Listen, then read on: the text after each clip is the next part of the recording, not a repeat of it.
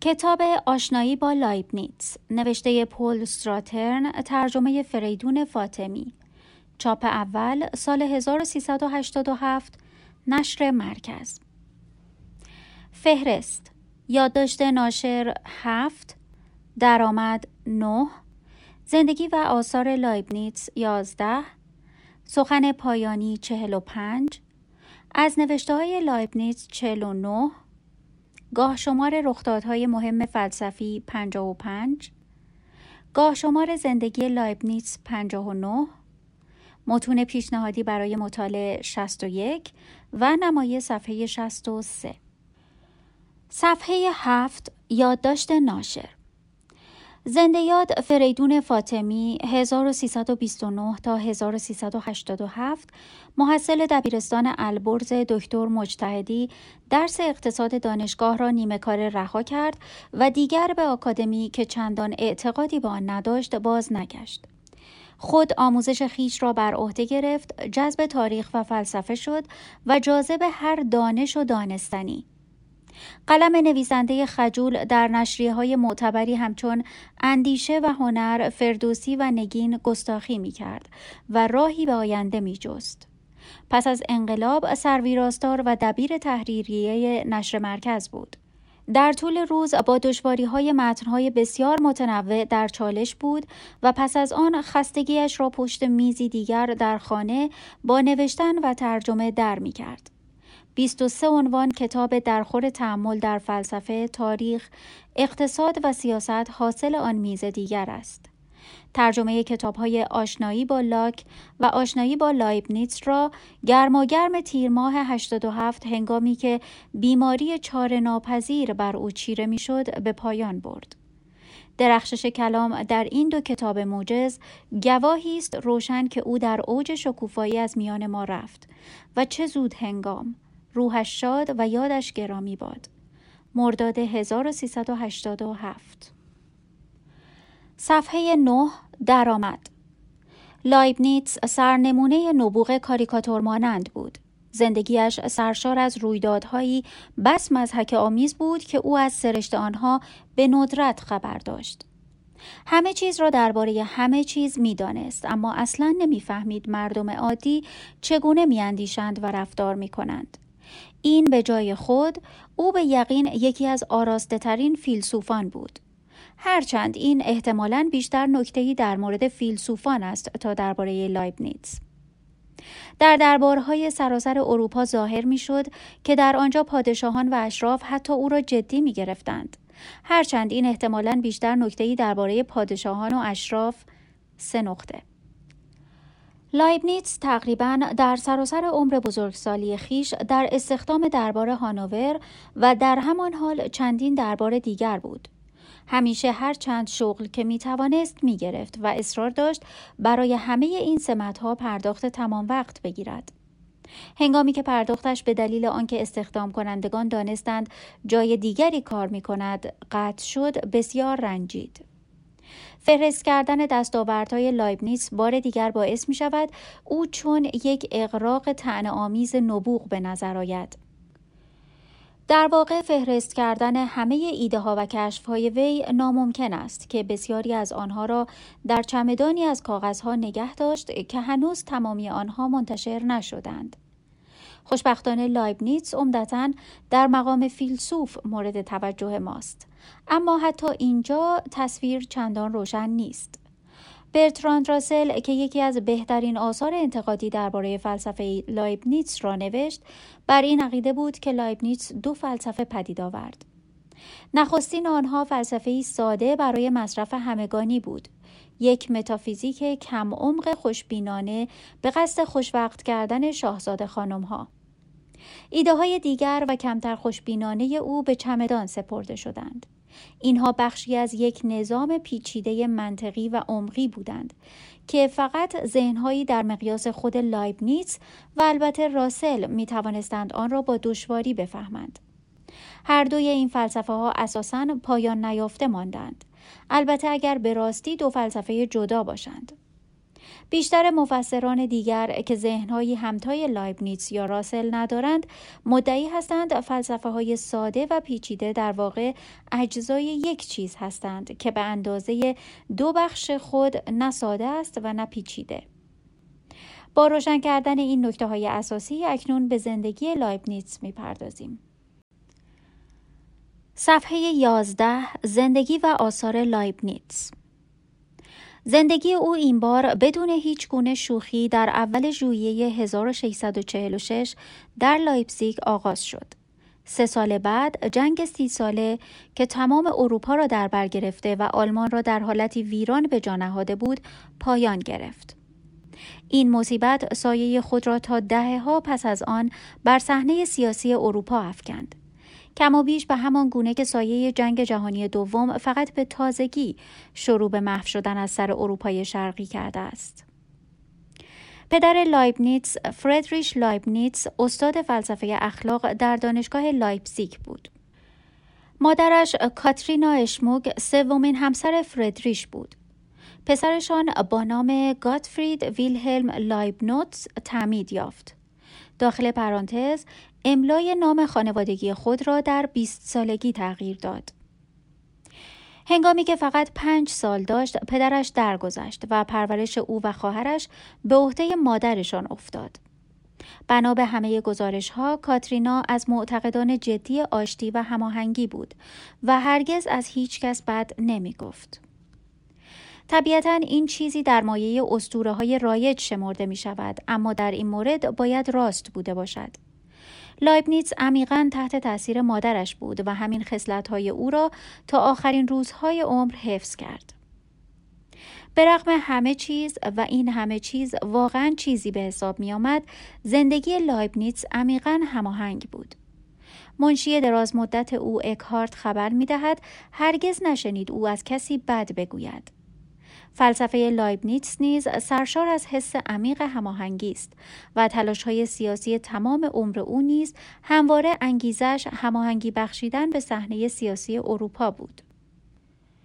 لایبنیتس به مدرسه رفت اما می گفت بیشتر آموزش خود را در خانه و با مطالعه در کتابخانه پدرش دیده است. همیشه مدعی بود که خود آموخته است و این حتی در همین سطح عالی نبوغ آشکار است. پسری بود سخت اهل مطالعه و رشته افکارش را تا هر جا که تخیلش می برد دنبال می کرد.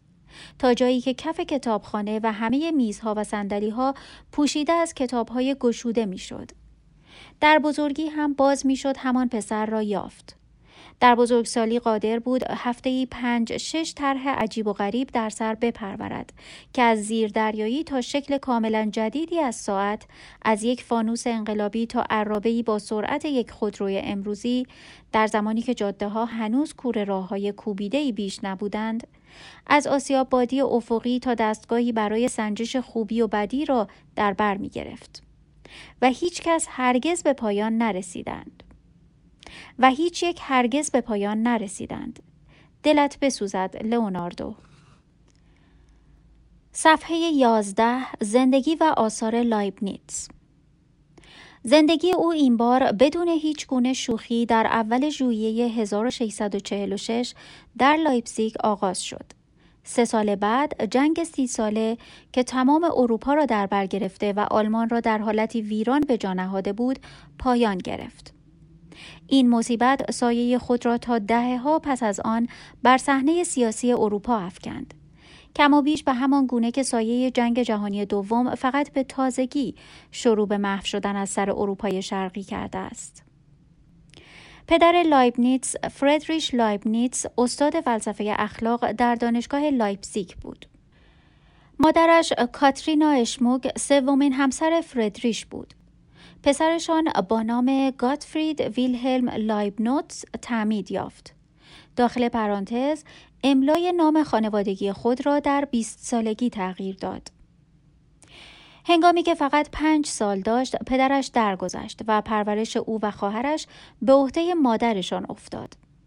بنا به همه گزارش ها کاترینا از معتقدان جدی آشتی و هماهنگی بود و هرگز از هیچ کس بد نمی گفت. طبیعتا این چیزی در مایه اسطوره های رایج شمرده می شود اما در این مورد باید راست بوده باشد. لایبنیتس عمیقا تحت تاثیر مادرش بود و همین های او را تا آخرین روزهای عمر حفظ کرد. به رغم همه چیز و این همه چیز واقعا چیزی به حساب می آمد زندگی لایبنیتس عمیقا هماهنگ بود. منشی دراز مدت او اکهارت خبر می دهد هرگز نشنید او از کسی بد بگوید. فلسفه لایبنیتس نیز سرشار از حس عمیق هماهنگی است و تلاش های سیاسی تمام عمر او نیز همواره انگیزش هماهنگی بخشیدن به صحنه سیاسی اروپا بود. لایبنیتس به مدرسه رفت اما می گفت بیشتر آموزش خود را در خانه و با مطالعه در کتابخانه پدرش دیده است. همیشه مدعی بود که خود آموخته است و این حتی در همین سطح عالی نبوغ آشکار است. پسری بود سخت اهل مطالعه و رشته افکارش را تا هر جا که تخیلش می برد دنبال می کرد. تا جایی که کف کتابخانه و همه میزها و ها پوشیده از کتابهای گشوده می‌شد. در بزرگی هم باز می‌شد همان پسر را یافت. در بزرگسالی قادر بود هفته ای پنج شش طرح عجیب و غریب را در سر بپرورد که از زیر دریایی تا شکل کاملا جدیدی از ساعت از یک فانوس انقلابی تا عرابه‌ای با سرعت یک خودروی امروزی در زمانی که جاده هنوز کور راه های کوبیده بیش نبودند از آسیاب بادی افقی تا دستگاهی برای سنجش خوبی و بدی را در بر می گرفت. و هیچ یک هرگز به پایان نرسیدند. دلت بسوزد لئوناردو.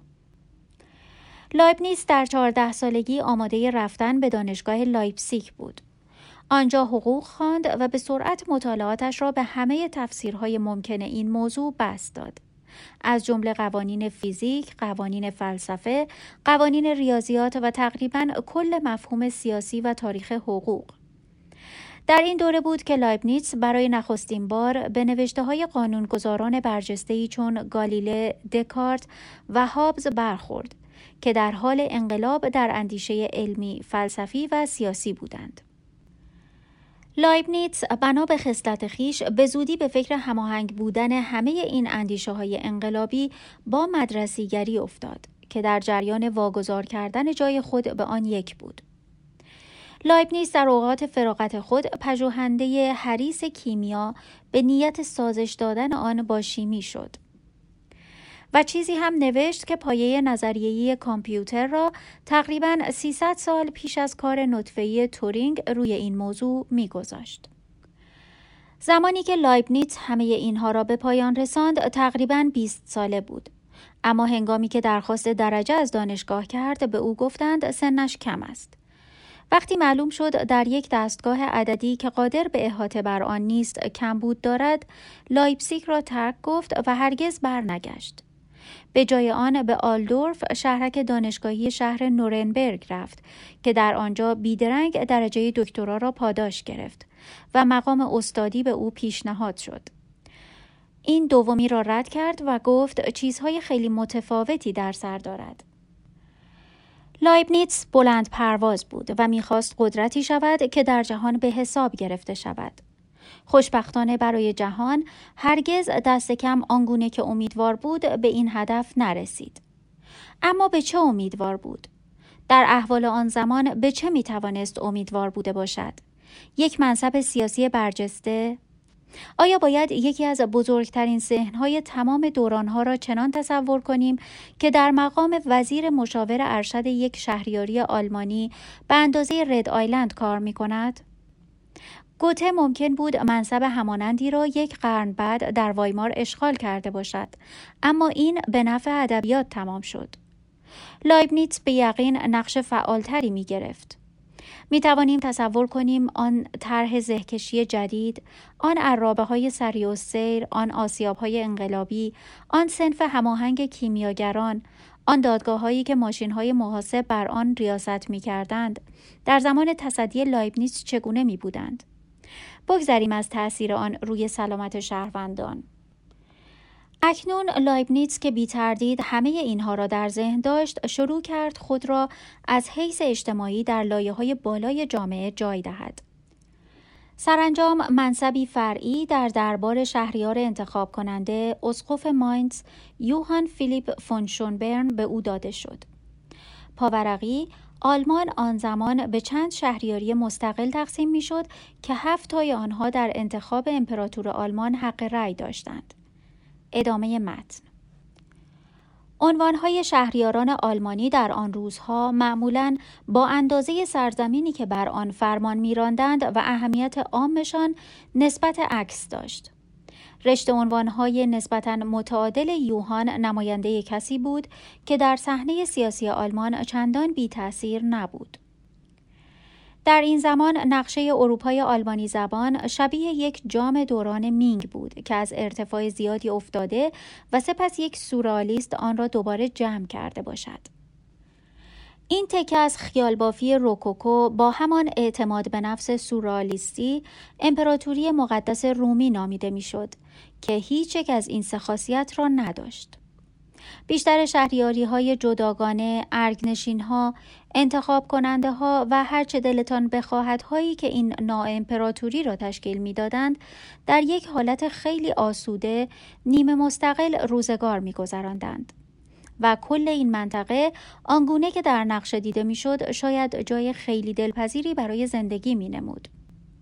بعد از جنگ سی ساله اوضاع تازه داشت جمع و جور می شد و بیشتر مردم خیلی راضی بودند که در کشوری با ایالتهایی نامشخص زندگی کنند که کتوله بیآزاری با نامی عظیم بر آن فرمان روایی می کرد.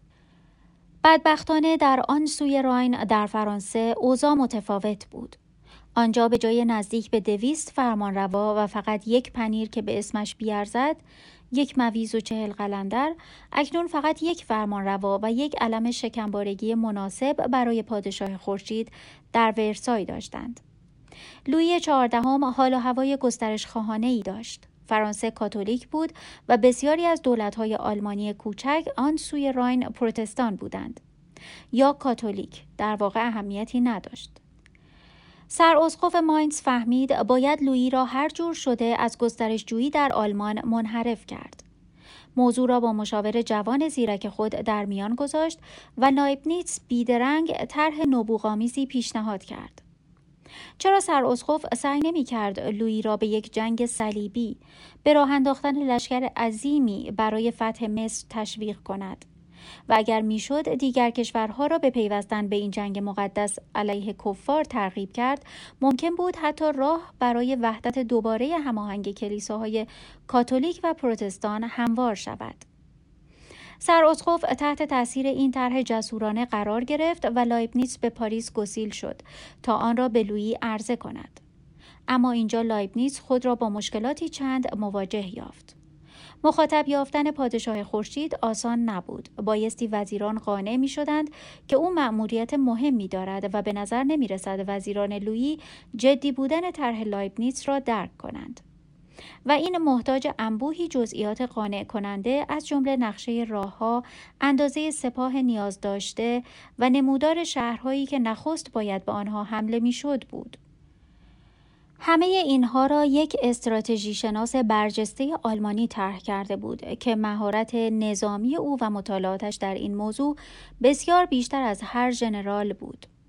اما وزیران لویی اصرار داشتند یادآور شوند که فرانسه از زمان سن لویی بیش از چهار سده پیش از آن به هیچ جنگ صلیبی دست نزده بود. لایبنیتس بایستی چهار سال آینده را در پاریس میگذراند هرچند شور و اشتیاقش برای پیشبرد طرح مصر به زودی فروکش کرد. کارهای خیلی مهمتری داشت به خرج سراسقف. در آن روزها پاریس در سراسر اروپا مرکز فرهنگی و فکری اروپا شناخته می‌شد. موقعیتی که تا امروز در چشم ساکنان آن تغییر نکرده است.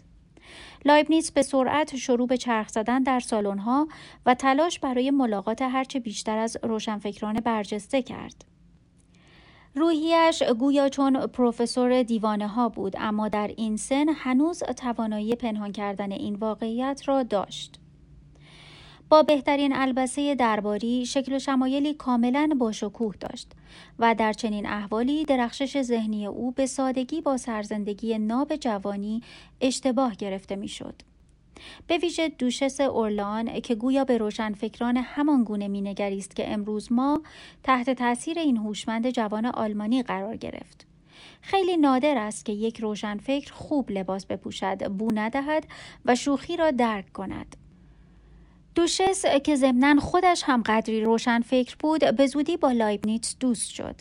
یکی از نخستین حلقه های رشته ای از دوشس ها و شاهزاده خانم هایی که لایبنیتس در باقی عمرش با آنها در تماس ماند. به رغم همه این روابط اجتماعی لایبنیتس مثل گذشته از حیث ذهنی فوق فعال ماند.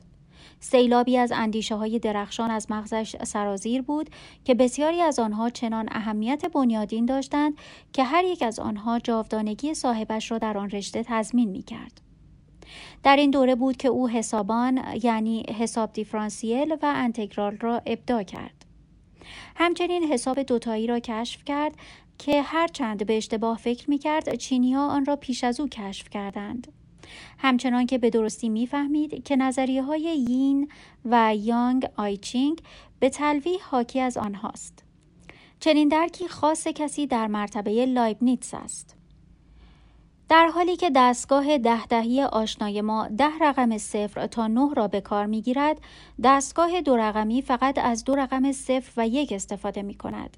این شاید به نظر پرطول و تفصیل بنماید مثلا یک مساوی یک دو مساوی ده سه مساوی یازده چهار مساوی صد تا نه مساوی هزار و یک هجده مساوی صفر صد ده و همینطور تا انتها اما لایبنیتس فهمید وقتی مقوله های خاصی از اعداد دوتایی مثلا سه رقمی ها زیر یکدیگر ردیف شوند صفرها و یکها در ستونهای عمودی اغلب با تناوب های منظمی تکرار می شوند. این او را امیدوار کرد که شاید قواعد عام کاملا تازه‌ای برای ریاضیات کشف کند. هرچند هرگز به این هدف تحقق نبخشید. اما این را فهمید که شیوه دوتایی برای یک دستگاه مکانیکی بهترین است چون می تواند با عملیات ساده توقف حرکت یا پر خالی کار کند. از نگاه امروزی می توانیم ببینیم به ویژه در دستگاهی که با برق کار می کند و دارای مثبت و منفی است چنین است. این منجر به کاربرد حساب دو رقمی در کامپیوترها شد. لایبنیتس کوشید از مزیت مکانیکی دستگاه دو رقمی استفاده کند و حتی ماشین حسابی طرح کرد که این ریاضیات جدید را در بر داشت. اما به زودی فهمید که چنین ماشینی ورای فنشناسی در دسترس است. ادامه از صفحه 18 در این زمان فلسفه جدید دکارت یا کارتزیانیسم چیزی مانند ساختارگرایی امروز در میان محفلهای پاریسی بود. اما برخلاف ساختارگرایی که با متنی همچون یک ساختار آری از معلف برخورد می کند آن را می‌شد جدی هم گرفت. فلسفه دکارت نماینده یک گسست جدی با مدرسیگری دوران وسطا بود. به جای توسل به مرجعیت یعنی عمدتا آموزش های عرستویی گذشته متکی بر خرد و روش علمی بود. دانش گام به گام با روش بخردانه ساخته می‌شد و از یقین تردید ناپذیر آغاز می کرد. شباهت آن به ریاضیات اتفاقی نبود. دکارت در این زمینه نیز سرآمد بود او بود که مفهوم هندسه مختصات را پیشنهاد کرد که مختصات دکارتی هم به نام او نامیده می شود به وسیله سه محور مختصات در سه بود که با یکدیگر زاویه قائم دارند جایگاه هر نقطه در فضا را بیشتر با مقادیر مختصات نشان داد.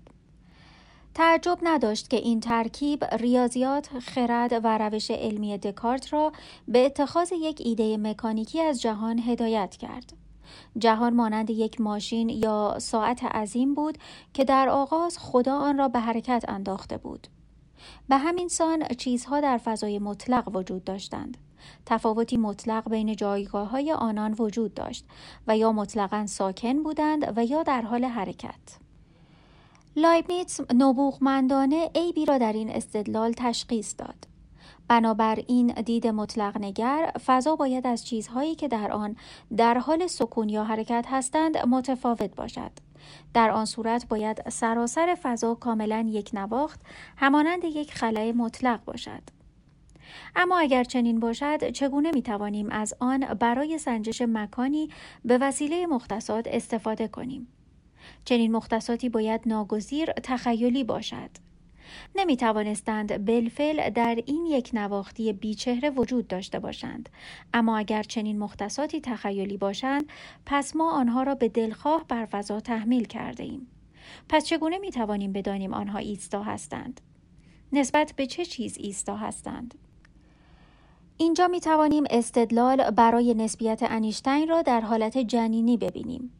اما لایبنیتس به جای آنکه این را مثل انیشتین به طور ریاضی بررسی کند ترجیح داد به طور متافیزیکی به آن بپردازد. نطفه فلسفه کمال یافته لایبنیتس در همین جاست در پرتو استدلال پیشین لایبنیتس به این نتیجه شایان توجه رسید که فضا وجود ندارد.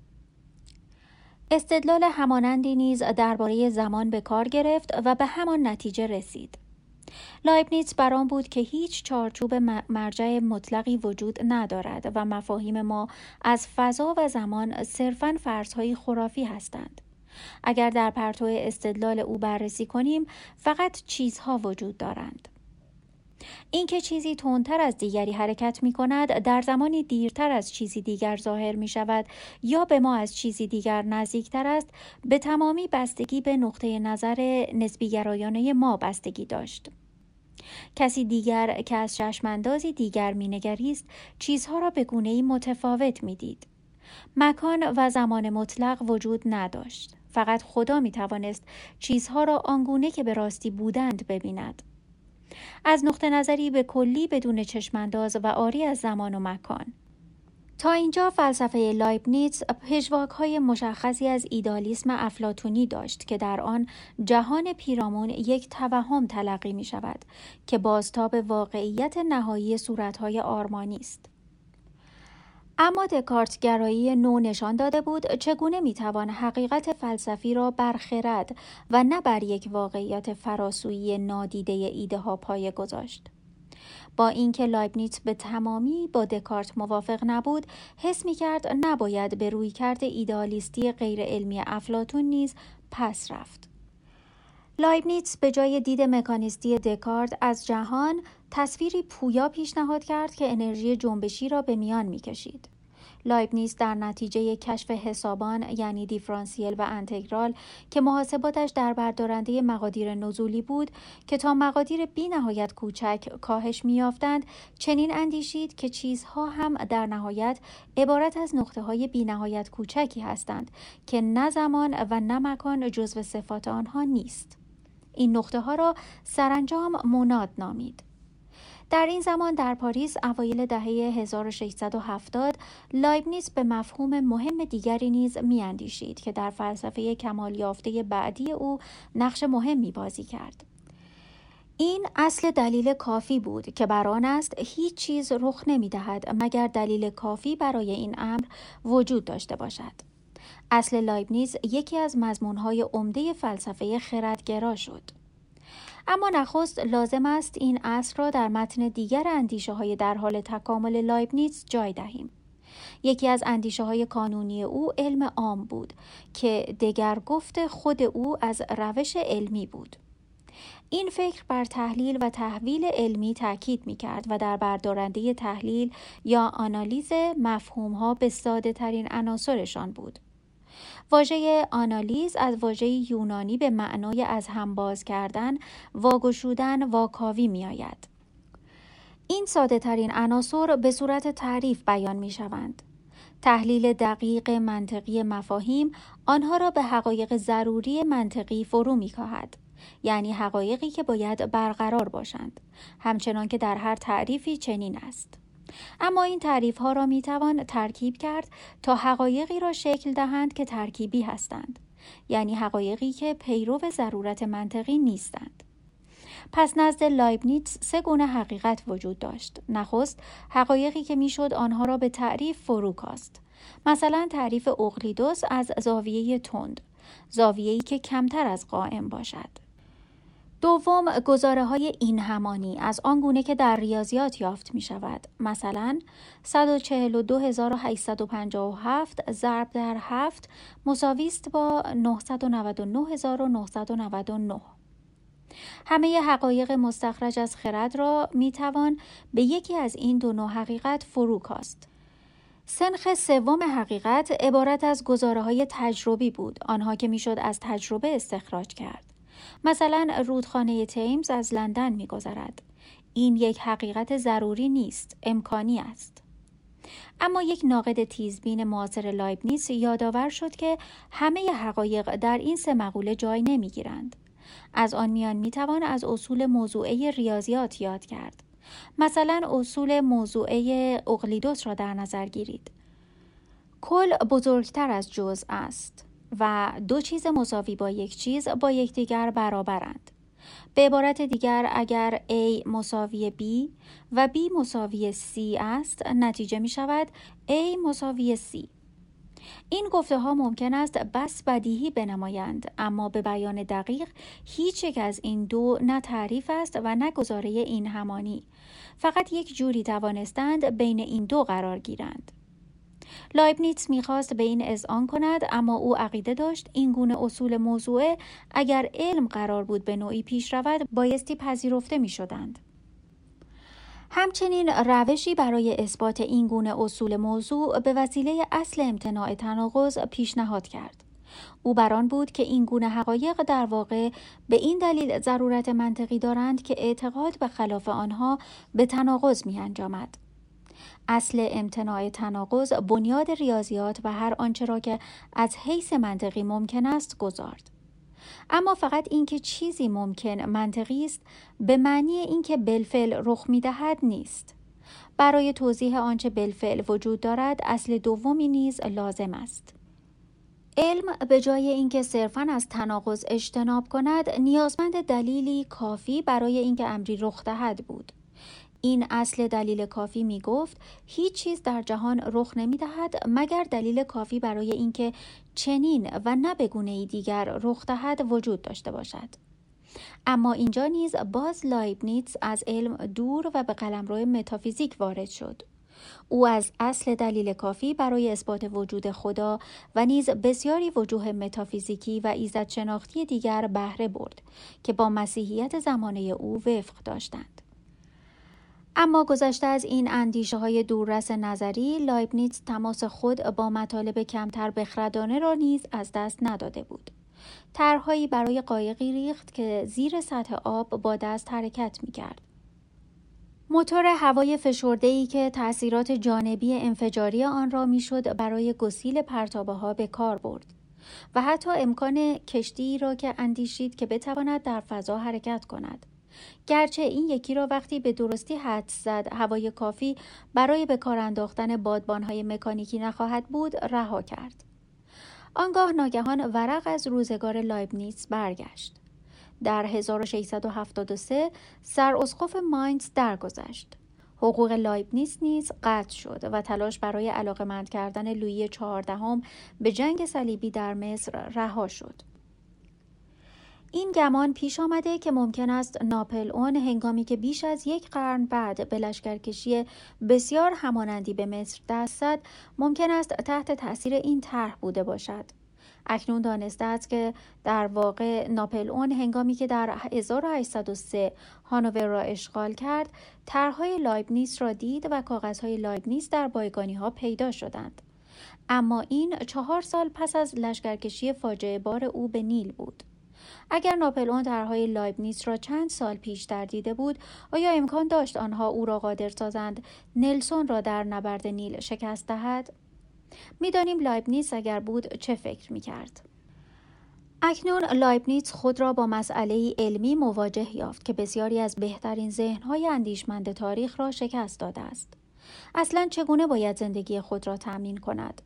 فورا شروع کرد به فرستادن نامه هایی به دربارهای سراسر آلمان. آیا مایل بودند از فرصت بینظیر استخدام یک نابغه به طور مقیم استفاده کنند؟ در این حال برای اینکه فورا هم مقداری وجه نقد فراهم کند مهیای ساختن یک ماشین حساب انقلابی شد که بر مشکلات نمونه ای که پاسکال قبلا ساخته بود فائق می آمد. متاسفانه لایبنیتس از اندیشه ورزی های نظری دوررس خود در این باره به بیراه رفت. نخستین نیاز او کوشش برای آن بود که ماشین خود را هرچه زودتر از دید تجاری ماندنی سازد. در غیر این صورت ممکن بود نزدیک 150 سال پیش از ببیج که خود نزدیک 150 سال از زمانه خود جلو بود به نخستین کامپیوتر رسیده باشد.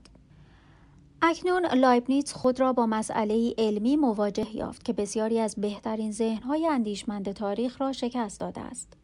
اصلا چگونه باید زندگی خود را تأمین کند؟ فورا شروع کرد به فرستادن نامه هایی به دربارهای سراسر آلمان. آیا مایل بودند از فرصت بینظیر استخدام یک نابغه به طور مقیم استفاده کنند؟ در این حال برای اینکه فورا هم مقداری وجه نقد فراهم کند مهیای ساختن یک ماشین حساب انقلابی شد که بر مشکلات نمونه ای که پاسکال قبلا ساخته بود فائق می آمد. متاسفانه لایبنیتس از اندیشه ورزی های نظری دوررس خود در این باره به بیراه رفت. نخستین نیاز او کوشش برای آن بود که ماشین خود را هرچه زودتر از دید تجاری ماندنی سازد. در غیر این صورت ممکن بود نزدیک 150 سال پیش از بابیچ که خود نزدیک 150 سال از زمانه خود جلو بود به نخستین کامپیوتر رسیده باشد. این ادعایی گذاف از جانب لایبنیتس نیست. چنانکه دیده ایم پیشتر ریاضیات دو رقمی را که عنصری تعیین کننده در تکامل محاسبهگری مکانیکی است ابدا کرده بود. همچنین رساله ای نوشته بود که طرح کلی ریاضیات ترکیبات را که نقشی چنان اساسی در نظریه کامپیوتر بازی کرد بیان می کرد. این شاخه از ریاضیات است که نتایج احتمالی یک موقعیت یا مسئله را با فروشکستن آن به عناصر گسسته ساده تحلیل می کند. شباهت بین کارهای کامپیوتر و تحلیل لایبنیتس از روش علمی علم عام او اکنون آشکار شده است. و چنان که خواهیم دید با اینکه برداشت لایبنیتس از طبیعت کاملا مکانیکی نبود کارکردهای علی آن شباهتهای بسیار با کامپیوتر داشت لایبنیتس تا 1676 در پاریس ماند. تا سرانجام یوهان فردریش دوک برنشویک لونبورگ تسله و هانوور منصبی به او پیشنهاد کرد. لایبنیتس ناچار شد با بیمیلی رهسپار هانوور شود. هرچند تدبیری اندیشید که از راهی دور از طریق لندن و سپس لاهه سفر کند که در اینجا توانست چند فکر مفید از اسپینوزا کش برود. لایبنیتس در باقی مدت عمرش در استخدام دربار هانوور ماند. نخستین سمت او کتابداری بود و با روحیه معمولش فوری به این تلاش پرداخت که هر کار دیگری بکند جز اداره کتابخانه. مصمم بود به اربابش به هر طریق ممکن در اداره دوکنشین کمک کند. دوک پیوسته در عوض دریافت جریان پیوسته ای از ایده ها و طرحهای جدید بود. یک سیاست پولی جدید. پیشنهادی برای استفاده از گرمای استفاده نشده بخاری های دیواری. طرحی برای به هم پیوستن همه رودخانه های دوکنشین با شبکه ای از آبراه ها چشمه ابدایی تازه برای باغهای کاخ. طرح بیمه ملی. بیش از دویست سال جلوتر از زمانه خود. و چندین پیشنهاد برای سمتهای دیگری که لایبنیتس می توانست اشغال کند. سرپرست هیئت منصفه‌ای برای نظارت بر دستگاه آموزشی دوکنشین، بازرس آبها، بازرس حمل و نقل، صومعه ها و غیره.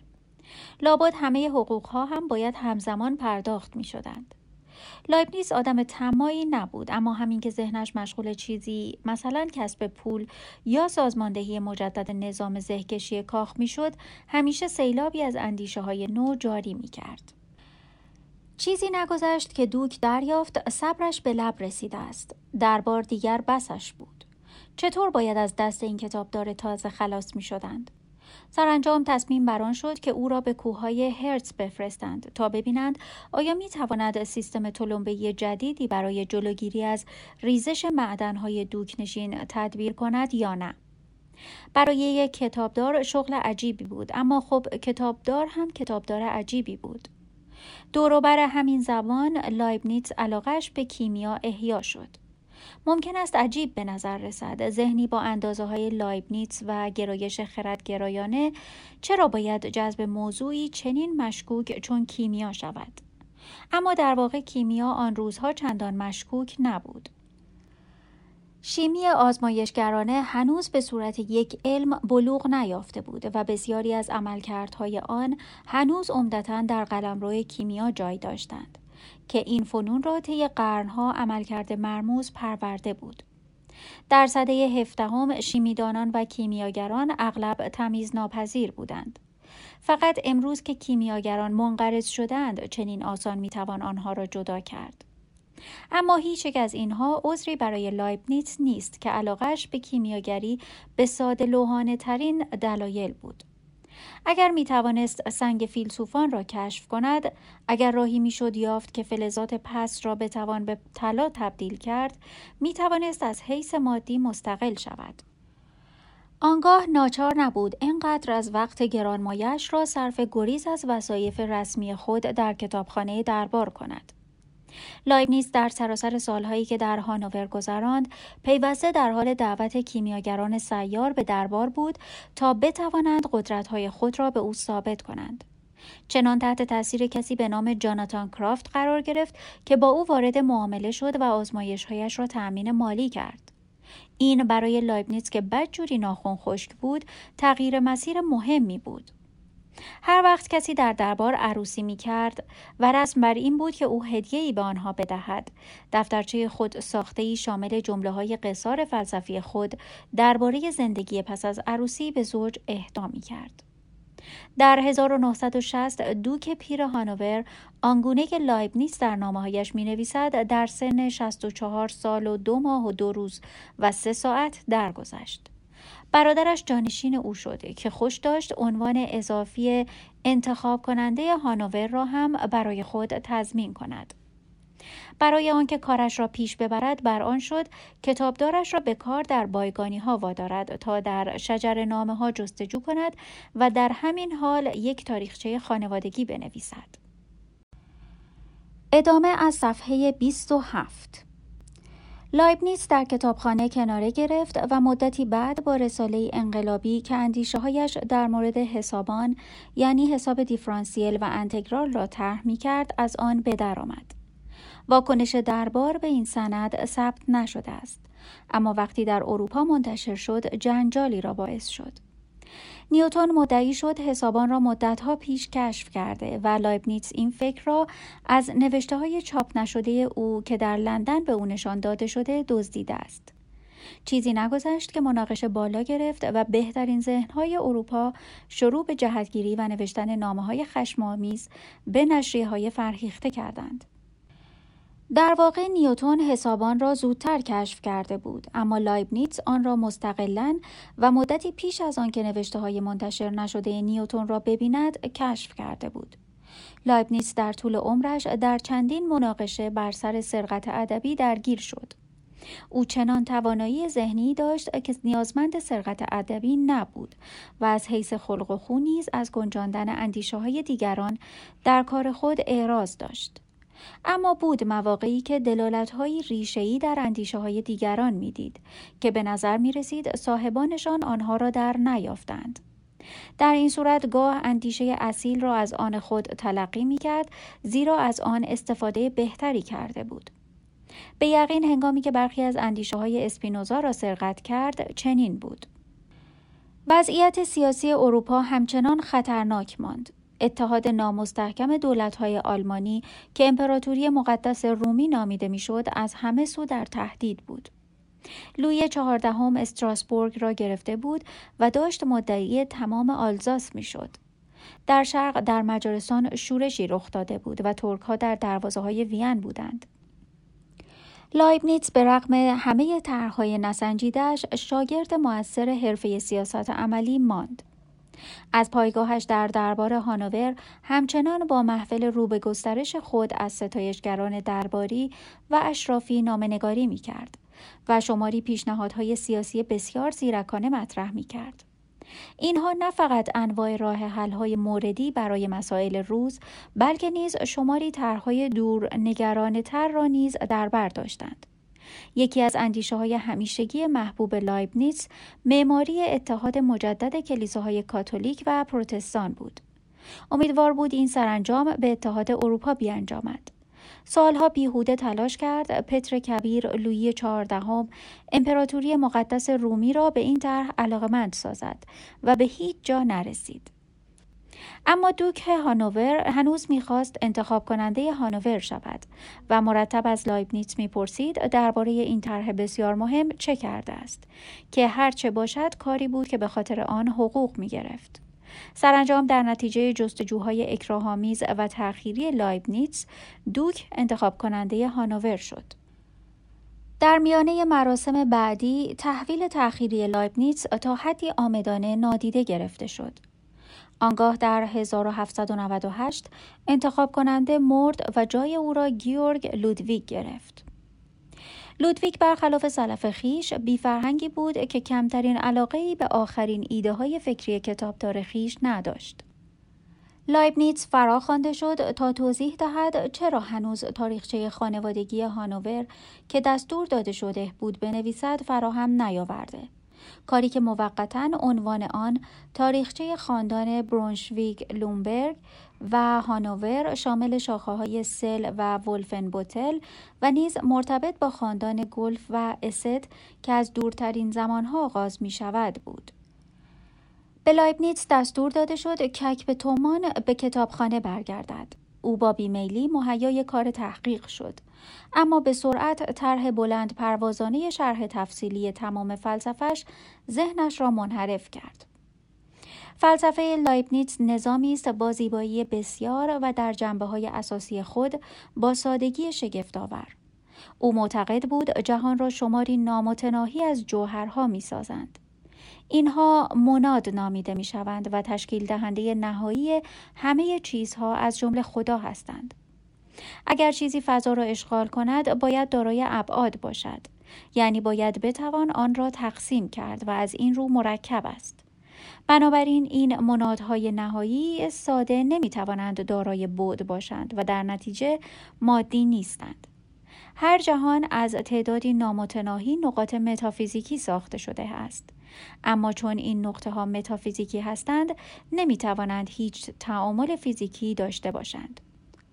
تابع قوانین علت و معلول نیستند. علیتی بین آنها وجود ندارد به رغم آنچه به نظر ما می‌رسد که در جهان مادی رخ می‌دهد. تعامل ظاهری منادها که جهان را می‌سازد نتیجه یک هماهنگی پیشین بنیاد است که بین آنها وجود دارد و از زمانی که جوهر آنها را خدا آفرید وجود داشته است. از آن هنگام به بعد تغییرات حالت مناد منفرد به علت حالت پیشین همان مناد است. به عبارت دیگر هر یک از آنها تابع زنجیره علیت خودش است که به دلیل هماهنگی پیشین بنیاد همراستا با همه منادهای دیگر میماند. این هماهنگی را خدا آفرید و تمامی طبیعت ساعت خداست. آنچه وجود دارد ممکن است آفرینش کاملی نباشد اما ناکاملی آن به دلیل سرشتش اجتناب ناپذیر است. لایبنیتس توانست این را به وسیله دو اصل بنیادی خیش اصل امتناع تناقض و اصل دلیل کافی اثبات کند. خدا ممکن است نامتناهی بوده باشد اما هنگامی که به آفرینش جهان پرداخت امکانهای نامتناهی او محدود بودند. چرا؟ برای آفریدن این جهان ضرورتا این جهان باید یک جهان ممکن می بود و برای آنکه ممکن باشد باید با اصل امتناع تناقض سازگار می بود وگرنه ممکن نمی بود به همین نحو برای آنکه جهان آفریده شود باید دلیل کافی وجود می داشت این دلیل خدا بود. چون خدا خوب است البته باید بهترین جهان را می آفرید اما طبق اصل امتناع تناقض این جهان باید یک جهان ممکن می بود این یعنی خدا بهترین جهان از جهانهای ممکن را آفرید. جهان کامل به وضوح ناممکن بود و هر نقصی که جهان دارد در اثر امکانی بودن آن گریزناپذیر است. این جنبه از فلسفه لایبنیتس بود که ولتر را واداشت در کاندید او را به عنوان دکتر پانگلوس مسخره کند. دکتر پانگلوس مسخره بیهوده اصرار دارد اعلام کند همه چیز در این بهترین جهان ممکن بهترین است بدون توجه به بدیهای جهان و فاجعه هایی مثل زمین لرزه لیسبون که سی هزار نفر را کشت همین سان این بخش از فلسفه لایبنیتس بود که برتراند راسل در آغاز قرن بیستم آن را یک متافیزیک خوشبینانه سطحی برای شاهزاده خانم ها توصیف کرد. راسل این اعتقاد را به کل منادشناسی لایبنیتس نام کتابی که لایبنیتس سرانجام در 1714 برای توضیح فلسفه منادهای خود منتشر کرد بسط داد. به رغم اینها منادشناسی اثری است حاکی از نبوغ و پیچیدگی چشمگیر. او در این دگرنوشت نهایی اندیشه های همیشه در حال تکامل خویش را توضیح می دهد که چگونه هر یک از این تعداد نامتناهی منادها که در هماهنگی پیشین بنیاد وجود دارند به تمامی منفرد است. لایبنیت این منادها را چیزهایی همچون روح تصور می کرد. آنها متافیزیکی، نامیرا و هر یک یکتا هستند و مناد بی پنجره است. چرا که هیچ دریافت یا اثری بر منادهای پیرامون خود ندارد. اما با این همه گفته می شود هر مناد آینه جهان است. آنها با هم در یک سلسله مراتب کامل به سر می‌برند. منادهای بالاتر درجه بالاتری از آگاهی دارند. آنها به وضوح و تمایز بسیار بیشتری آینه جهان هستند. دیگر منادها از این حیث کدرتر هستند اما هیچ دو منادی دقیقا به یک اندازه آگاهی ندارند وگرنه ممکن نبود آنها را از هم تمیز داد و بنابراین به طور بی همتا منفرد نبودند. مثلا بدن انسان مرکب از هزاران هزار مناد است که آگاهترین آنها روح آن است که دارای بالاترین آگاهی است. اما چرا هر مناد باید یکتا باشد؟ چرا دو مناد یکسان نمی توانند وجود داشته باشند؟ لایبنیتس در این نکته کاملا سریح است و حتی برای پشتیبانی ادعای خود اصلی پیش می کشد و آن اصل این همانی تشخیص ناپذیر هاست که بنابر آن دو چیز که تماما یکی باشند نمی توانند وجود داشته باشند زیرا در آن صورت آنها یک چیز هستند. آنها کاملا تشخیص ناپذیر و از این رو این همان هستند. لایبنیز حتی برای اثبات این نکته استفاده نبوغامیزی از اصل دلیل کافی می کند. فرض کنید خدا دو تشخیص ناپذیر را یکی اینجا و دومی آنجا نهاده بود. دلیل کافی برای اینکه آن دو را برعکس در اینجا و آنجا نگذارد نبود. پس اصل دلیل کافی که برای وجود داشتن جهان ضروری است نقض می شد. در بالاترین مراتب عقلانیت حتی عقل هم به نظر غیر عقلانی می رسد. لایبنیتس از قبول دلالتهای اغلب شگفت رویکرد خردگرایانه سفت و سخت خود ترسی نداشت. این فکر که هر مناد آگاهی کمابیش روشن خود از تمامی کائنات را در خود دارد همراه با برهان پیش گفته او برای اینکه زمان وجود ندارد او را به یک نتیجه وسوسه انگیز کشاند هر مناد باید درون خود از تمامی زندگی در کائنات آگاهی داشته باشد اما چون روح هر انسان یک مناد است او نتیجه می گرفت مفهوم منفرد هر شخص یک باره هر چیز را که برای او در هر زمان رخ خواهد داد در بر دارد. این ممکن است پژواک ضعیفی از برخی نظریه های روانشناختی امروز دیده شود اما مستقیما با مسیحیت آن زمان در تعارض بود. چنین فکری روز داوری را نه فقط بی ربط بلکه نامنصفانه می ساخت این یکی از نظریه هایی بود که لایبنیتس محتاطانه به کشوی خیش سپرد. همه این منادشناسی ممکن است برای ما چون قصه پریان آشکارا نبوغامیزی برسد چنانکه برای برتراند راسل چنین بود. شماری خطاهای آشکار هم دارد. مثلا چگونه ممکن است جهان مادی متشکل از اعیان غیر مادی باشد؟ لایبنیتس توضیح می دهد که این فقط ظاهر آنهاست. این گونه تردستی فکری برای حساسیت امروز که با واقعیت های سخت توضیح علمی بیشتر خو گرفته است نارضایت بخش میماند. اما منادهای لایبنیتس شباهتی جالب توجه اگرچه نادانسته به برخی عناصر در لبه کناری اندیشه علمی امروز دارند. هسته مادی یک اتم در قیاس با اندازه اتمی که آن را در خود جای می دهد مثل اندازه یک نخود در یک کلیسای جامع است. در بقیه اتم مواد چندانی وجود ندارد.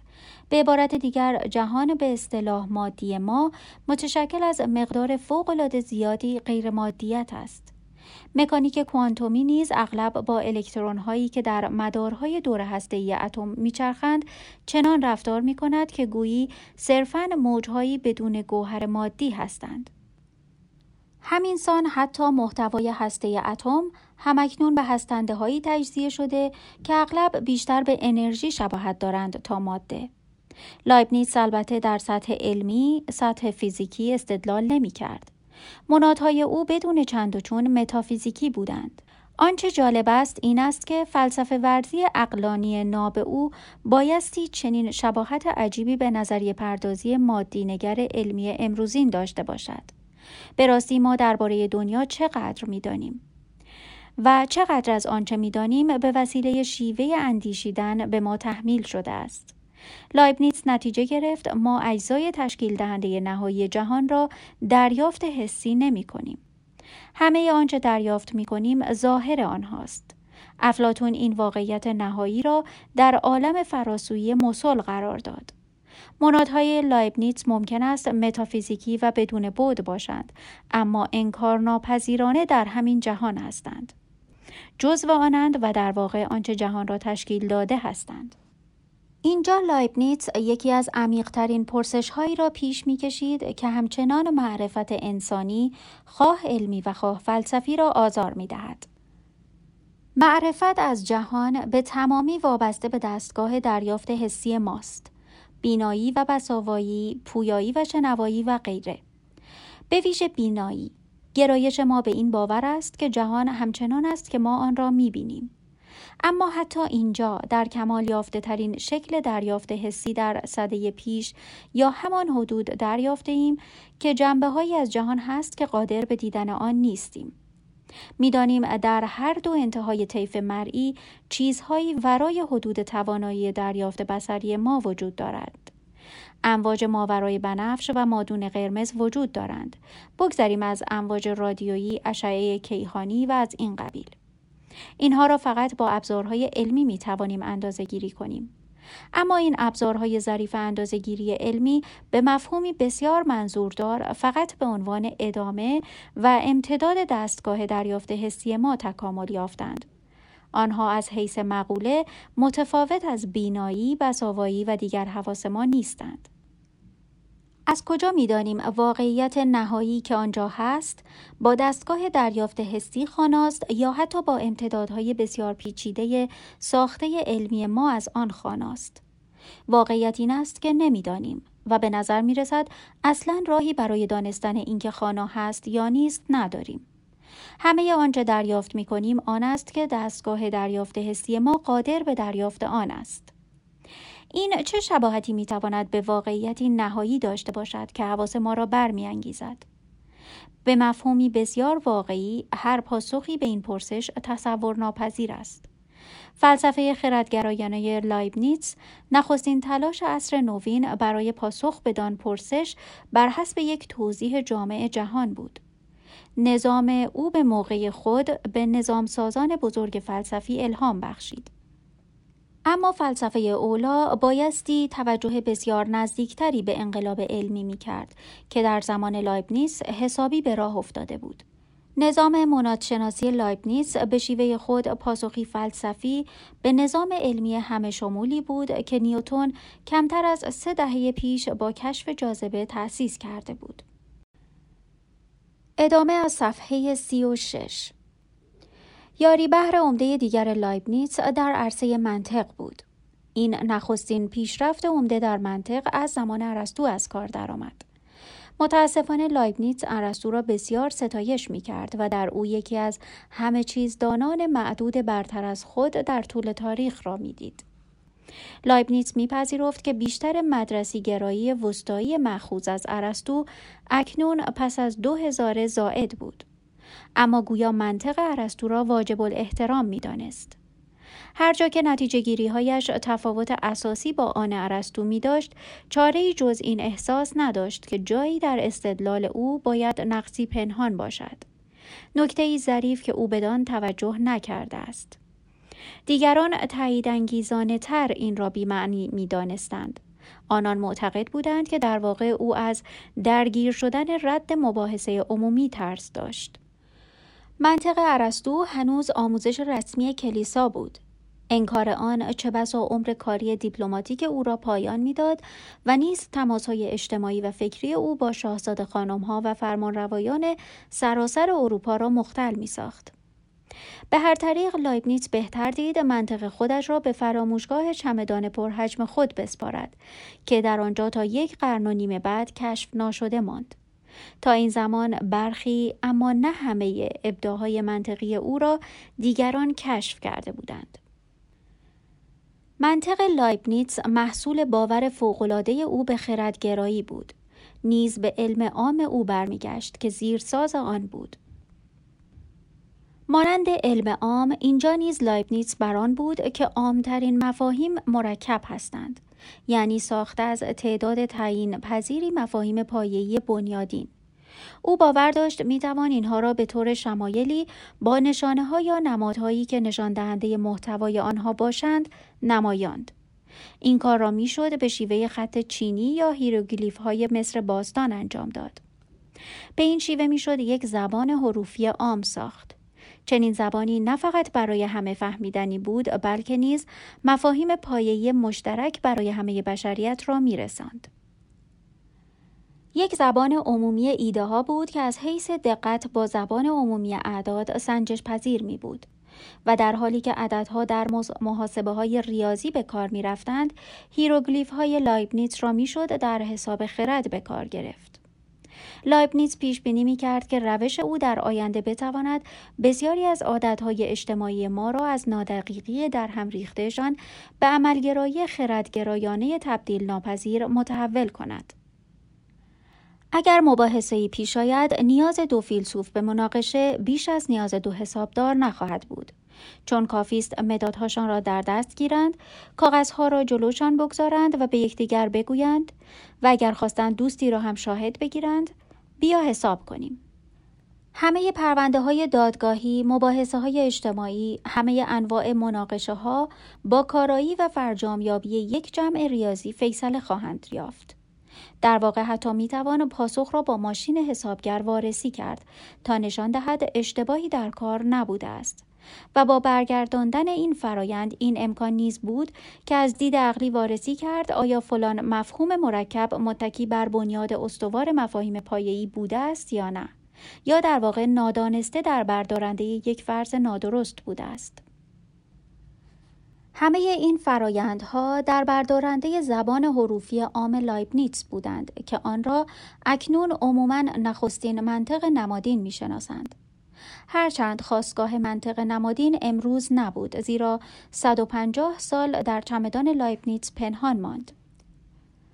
متاسفانه لایبنیتس نتوانست به مشکلاتی که کاشفان مستقل آینده آن را به ستوه آوردند غلبه کند. منطق نمادین تا حد زیادی به همان شیوه جبر با نمادهای عام عمل می کند. همه سیب ها میوه‌اند را می توان به صورت همه الف ها ب هستند درآورد که در نمادگذاری لایبنیتس به صورت A علامت بینهایت B نوشته می شود. چنین جبری قادر نبود به گونه ای رضایت بخش به گزاره های جزئی یا منفی بپردازد. اما گزافگویی اهمیت ناب منطق نمادین نیست. در سده بعد از بنیاد آغازین لایبنیتس این رشته دارای نقش عمده در فلسفه و نیز مبانی ریاضیات شد. در چرخش صده بیستم خود برتراند راسل در تلاشی عمده برای جای دادن ریاضیات بر پایه منطقی استوار سهیم شد در همین حال کارمایه فلسفی فراوانی صرف تحلیل منطقی زبان شد و می شود. بخش مهمی از این امر عبارت است از تجزیه مفاهیم مرکب به اجزای تشکیل دهندهشان درست همان که لایبنیتس توصیه کرده بود تلاش بیراه رفته لایبنیتس برای فروکاستن غنای مراوده های اجتماعی به فرمول های منطقی امروز هم با ماست. ویلیام دوک گلوسستر وارث تاج و تخت انگلستان در 1700 درگذشت. این امکان مشخصا پیش آمد که گیورگ لودویک هانوور وارث او شود. مذاکرات بین لندن و هانوور آغاز شد و گیورگ لودویگ بر آن شد که از مهارت سیاسی و شجر شناختی کتابدارش که اینقدر در دربارهای سراسر اروپا احترام بالایی داشت بهره گیرد. مذاکرات با لندن سرانجام با موفقیت پایان گرفت و گیورگ لودویگ وارث تاج و تخت انگلستان شناخته شد. لایبنیتس مدعی شد که بیشتر او عامل این توفیق بوده است اما بررسی های بعدی تصویری متفاوت را بروز داد. ظاهرا لایبنیتس این مذاکرات ظریف را خراب کرده بود چون وارد مذاکرات پنهانی و سری خود با کمک جاسوسی اسکاتلندی به نام کر کراسلندی شده بود. لایبنیتز اکنون میزان فزاینده ای از وقت خود را صرف دیدار از دربارهای همسایه می کرد که توانسته بود در آنها چندین منصب برای خود دست و پا کند. همه تمام وقت و با پرداخت کامل.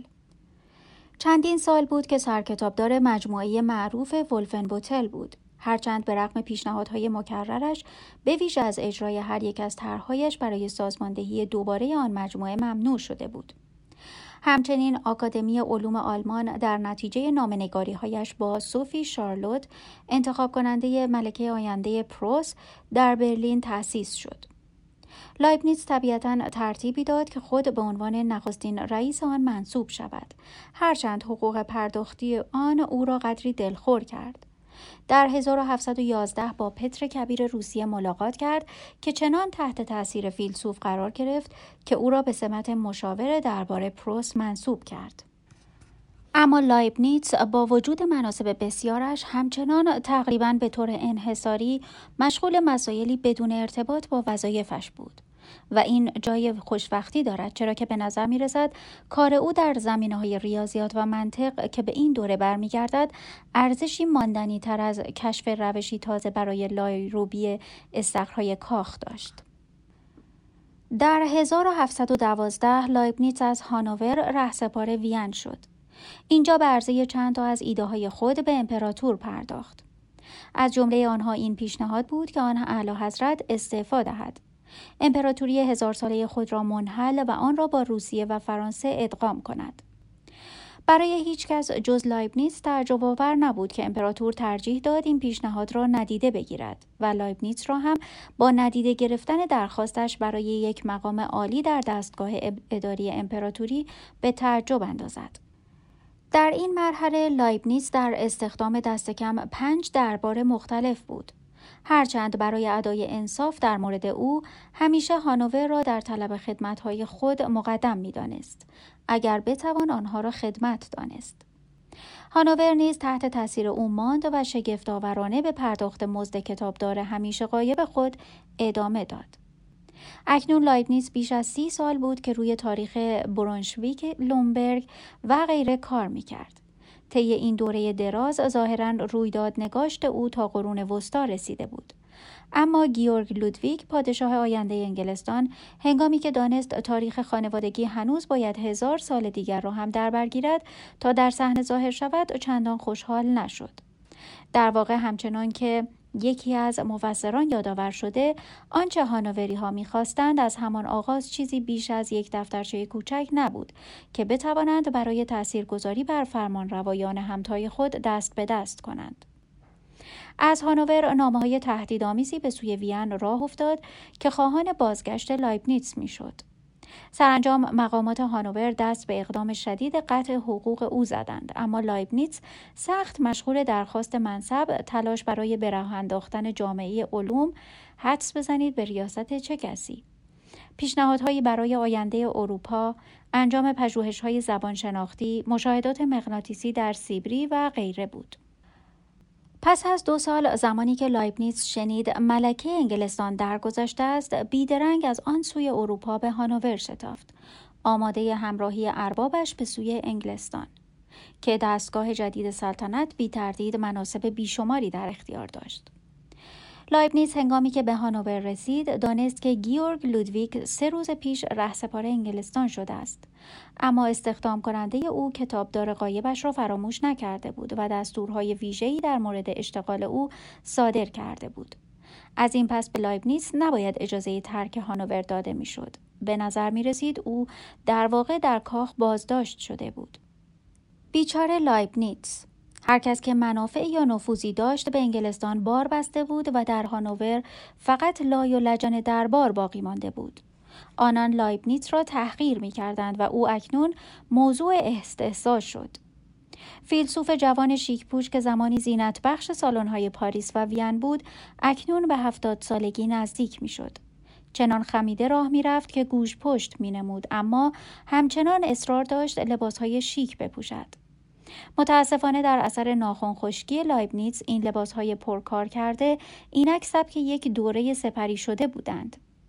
یقه های چیندار و کلاه‌گیس های لب سیاه مدت ها پیش از مد افتاده بودند. همچنان که یکی از درباریان می گفت لایبنیتس شبیه یک یافته باستان شناختی بود. تاجگذاری گیورگ اول به موقع در لندن انجام شد و لایبنیتس همیشه خوشبین شروع به فرستادن چند پیشنهاد اولیه درباره ستمهایی که خود را بیشتر آماده آنها می‌دانست کرد.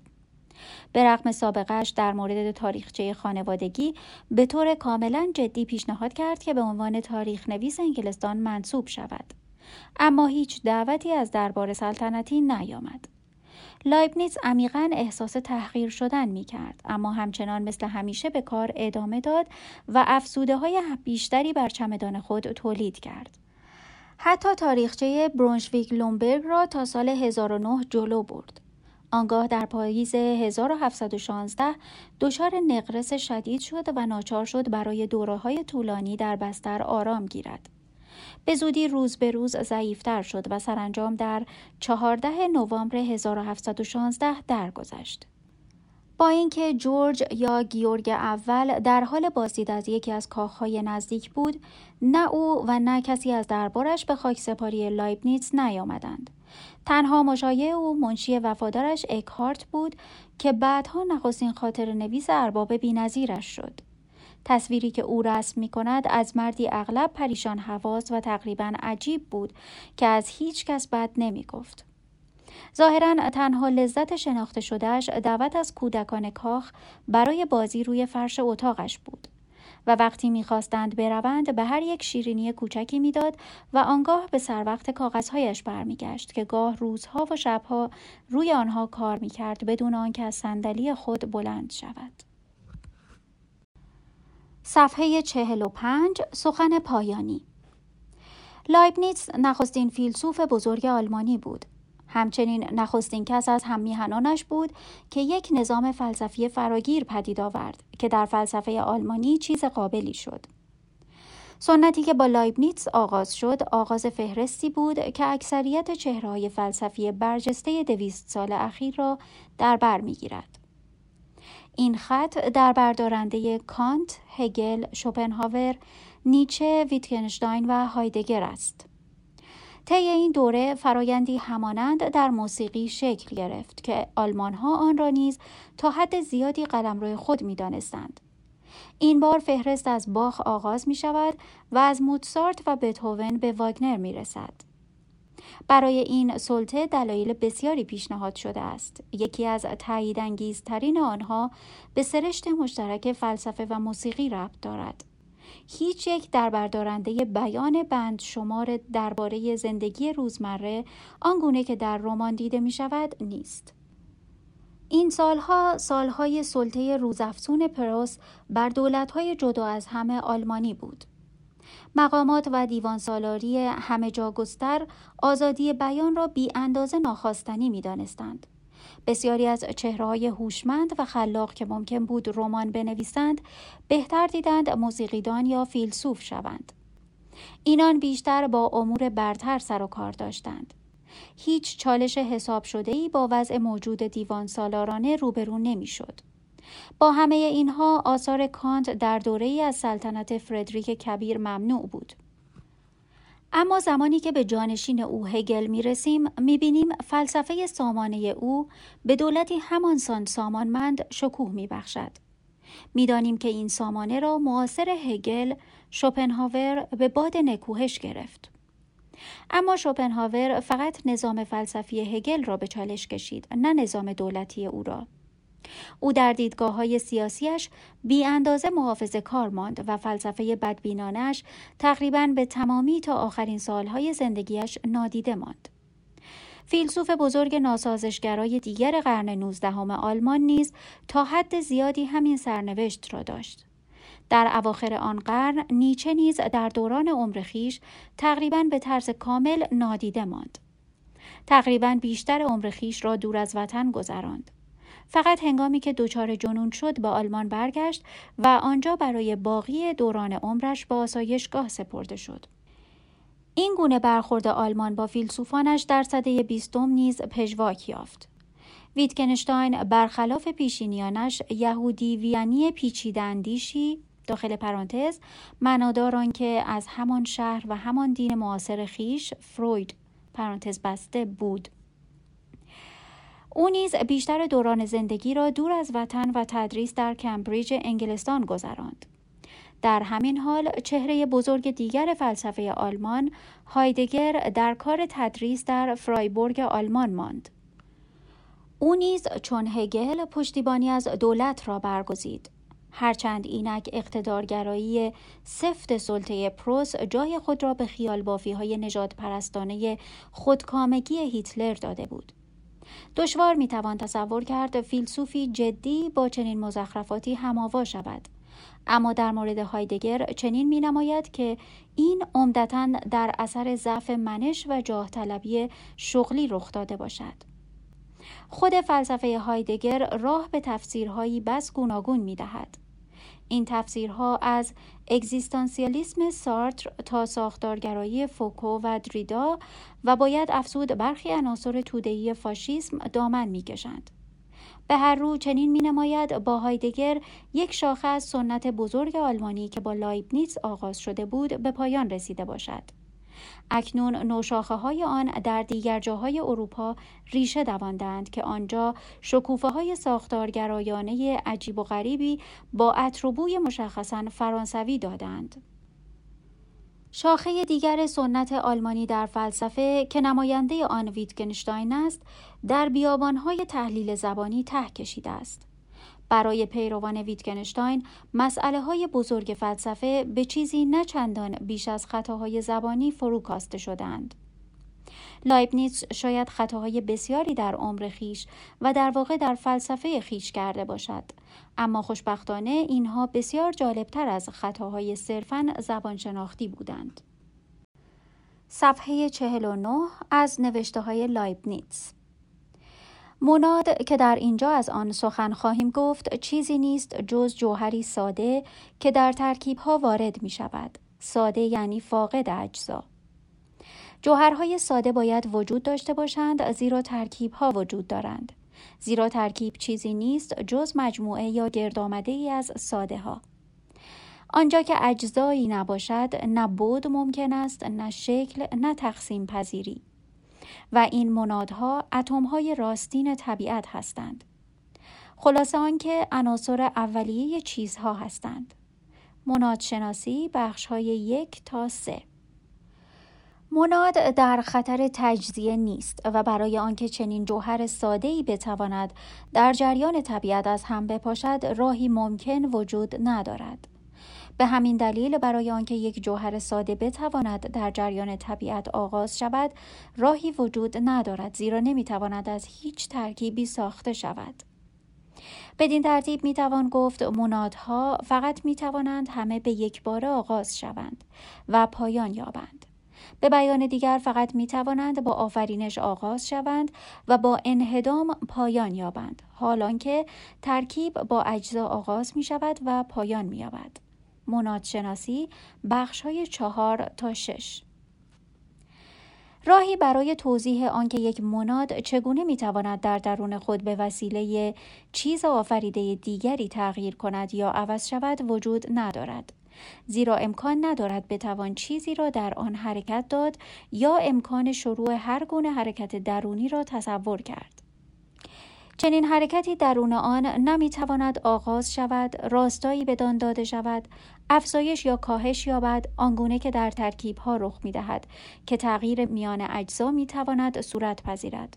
منادها پنجره ندارند که چیزی بتواند از آن وارد یا خارج شود. منادشناسی بخش هفت. حقیقت های ابتدایی که به وسیله شهود دانستند دو گونند یا حقیقت های خرد هستند یا حقیقت های واقعیت. حقیقت های خرد ضروری هستند یعنی آنها را نمی‌توان انکار کرد. خلاف آنها ناممکن است. حقیقت های واقعیت امکانی هستند یعنی خلاف آنها امکان پذیر است. حقیقت های ابتدایی خرد آنهایی هستند که من با نام عمومی این همانها می نامم. زیرا آنها فقط یک چیز واحد را به شیوهی متفاوت بیان می کنند بدون آنکه چیزی به ما بیاموزند. نمونه های ایجابی آنها از این قبیل هستند. هر چیز آن است که هست. الف الف است ب ب مستطیل متساوی الازلا مستطیل است. اکنون می رسیم به این همانهای سلبی که نه به اصل تناقض بستگی دارند نه به اصل ناهمانها. اصل تناقض به طور عام چنین است. گزاره یا صادق است یا کاذب. مجموع آثار جلد 5 343 تعقل ما متکی بر دو اصل بزرگ است اصل تناقض که همان اصل این همانی است و دوم اصل دلیل کافی که بر پایه آن می‌گوییم هیچ واقعیتی نمی‌تواند متحقق یا موجود باشد و هیچ گزاره‌ای نمی‌تواند صادق باشد مگر دلیل کافی برای آنکه باید چنین باشد نه جز این وجود داشته باشد هرچند در بیشتر موارد دلیل ها نمی تواند برای ما دانسته باشد. منادشناسی بخش های آغازین در مورد گزاره یک به علاوه دو می شود سه. این فقط تعریف واژه سه است. درست است که این یک گزاره پنهان را در بر دارد و آن اینکه ایده های این اعداد ممکن هستند. این را اینجا به شهود می دانیم از این رو می توانیم بگوییم تعریف ها هنگامی که امکان پذیری آنها بلاواسطه بدیهی است در بردارنده دانش شهودی هستند. منادشناسی بخش های گشاینده. کاملا صحیح است که بگوییم تعداد چیزها نامتناهی است. یعنی همیشه چیزهایی بیش از آن که می توانیم تشخیص دهیم وجود دارند. اما به آسانی می توان ثابت کرد عدد نامتناهی، خط نامتناهی یا هر کمیت نامتناهی دیگر. اگر اینها را به عنوان کلهای راستین در نظر گیریم وجود ندارند. به بیان دقیق نامتناهی حقیقی فقط در مطلق وجود دارد که بر هر ترکیبی مقدم است و از افزایش اجزا تشکیل نشده است. اندیشه متناهی و نامتناهی فقط جایی متناسب است که مقدار یا کسرت وجود دارد. نامتناهی راستین یک تغییر نیست، مطلق است. در واقع دقیقا با تغییر آن است که خود را محدود می کنیم و متناهی را تشکیل می دهیم.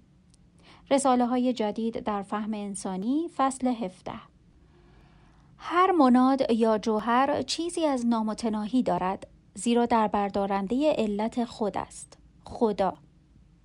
یعنی ردی از همه چیزدانی و همه توانی در آن هست. زیرا در مفهوم کامل هر جوهر منفرد همه محمولهای آن خواه ضروری و خواه امکانی و نیز گذشته حال و آینده آن گنجانیده شده است. هر مناد یا جوهر کل کائنات را طبق موقعیت و جنبه خود بیان می کند چرا که چیزها بدان ارجاع دارند پس لازم است برخی از حسهای ما هر قدر که روشن و واضح باشند مخشوش بمانند چرا که در بردارنده چیزهایی هستند که نامتناهی اند. مجموعه آثار جلد دو 311 مفهوم هماهنگی پیشین بنیاد از مفهوم مناد یا جوهر نتیجه می شود.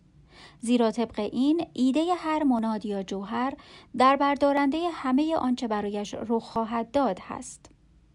به راستی این معجزه است در نظام هماهنگی پیشین بنیاد. اما این فقط در آغاز است که خدا وارد آن می شود. پس از آن هر چیز راه خود را در پدیده های طبیعی طبق قانون های ارواح و اجسام طی می کند.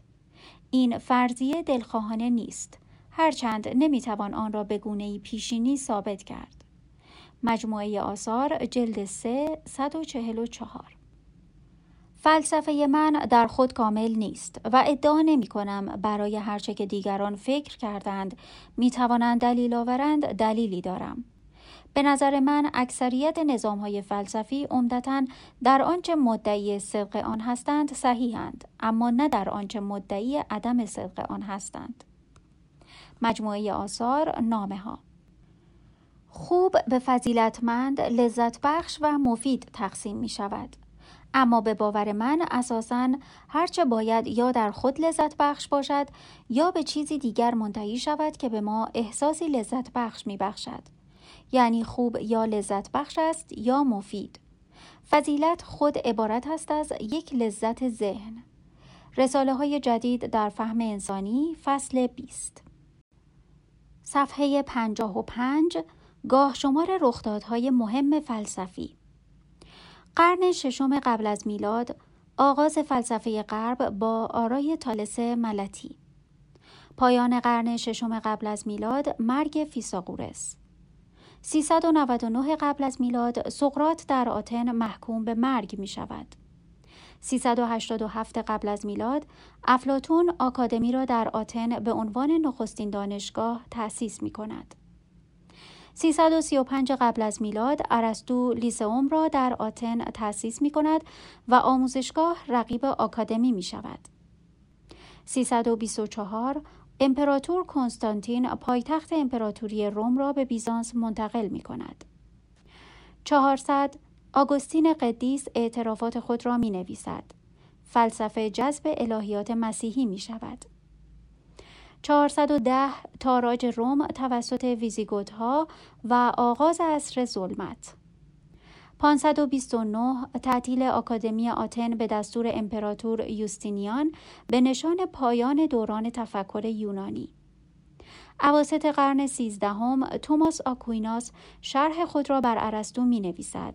عصر فلسفه مدرسی 1453 سقوط بیزانس به دست ترک ها پایان امپراتوری بیزانس 1492 کریستوف کلمب به آمریکا می رسد. عصر رنسانس در فلورانس و جلب توجه دوباره به تعالیم یونانی 1543 کوپرنیک با انتشار در باب گردش کرات سماوی به طریق ریاضی ثابت می کند که زمین به دور خورشید می گردد. 1633 دستگاه کلیسا گالیله را وادار می کند نظریه مرکزیت خورشید در عالم را رسما انکار کند. 1641 دکارت تعملات خود را منتشر می کند فلسفه مدرن آغاز می شود 1677 با مرگ اسپینوزا اخلاقش اجازه انتشار می یابد 1687 نیوتون اصول را منتشر می کند و در آن مفهوم جاذبه را مطرح می کند. 1689 لاک رساله درباب فهم بشر را منتشر می کند. آغاز تجربه باوری 1710 برکلی اصول دانش بشری را منتشر می کند و چشماندازهای تازه‌ای در تجربه باوری می گشاید. 1716 مرگ لایبنیتس 1739 تا 40 هیوم رساله طبع بشر را منتشر می کند و تجربه باوری را تا قایت منطقی آن پیش می برد. 1781 کانت به یاری هیوم از خواب جزمی خود بیدار شده نقد خرد ناب را منتشر می کند. عصر باشکوه متافیزیک آلمانی آغاز می شود. 1807 هگل پدیدارشناسی روح را منتشر می کند نقطه اوج متافیزیک آلمانی 1818 شوپنهاور جهان به منزله اراده و بازنمود را منتشر و فلسفه هندی را در متافیزیک آلمانی مطرح می کند. 1889 نیچه که خدا مرده است را جار زده در تورین به جنون می رسد. 1921 ویتگنشتاین رساله منطقی فلسفی را منتشر می کند و مدعی دستیابی به راه حل نهایی مسائل فلسفی می شود. دهه 1920 حلقه وین پوزیتیویسم منطقی را مطرح می کند.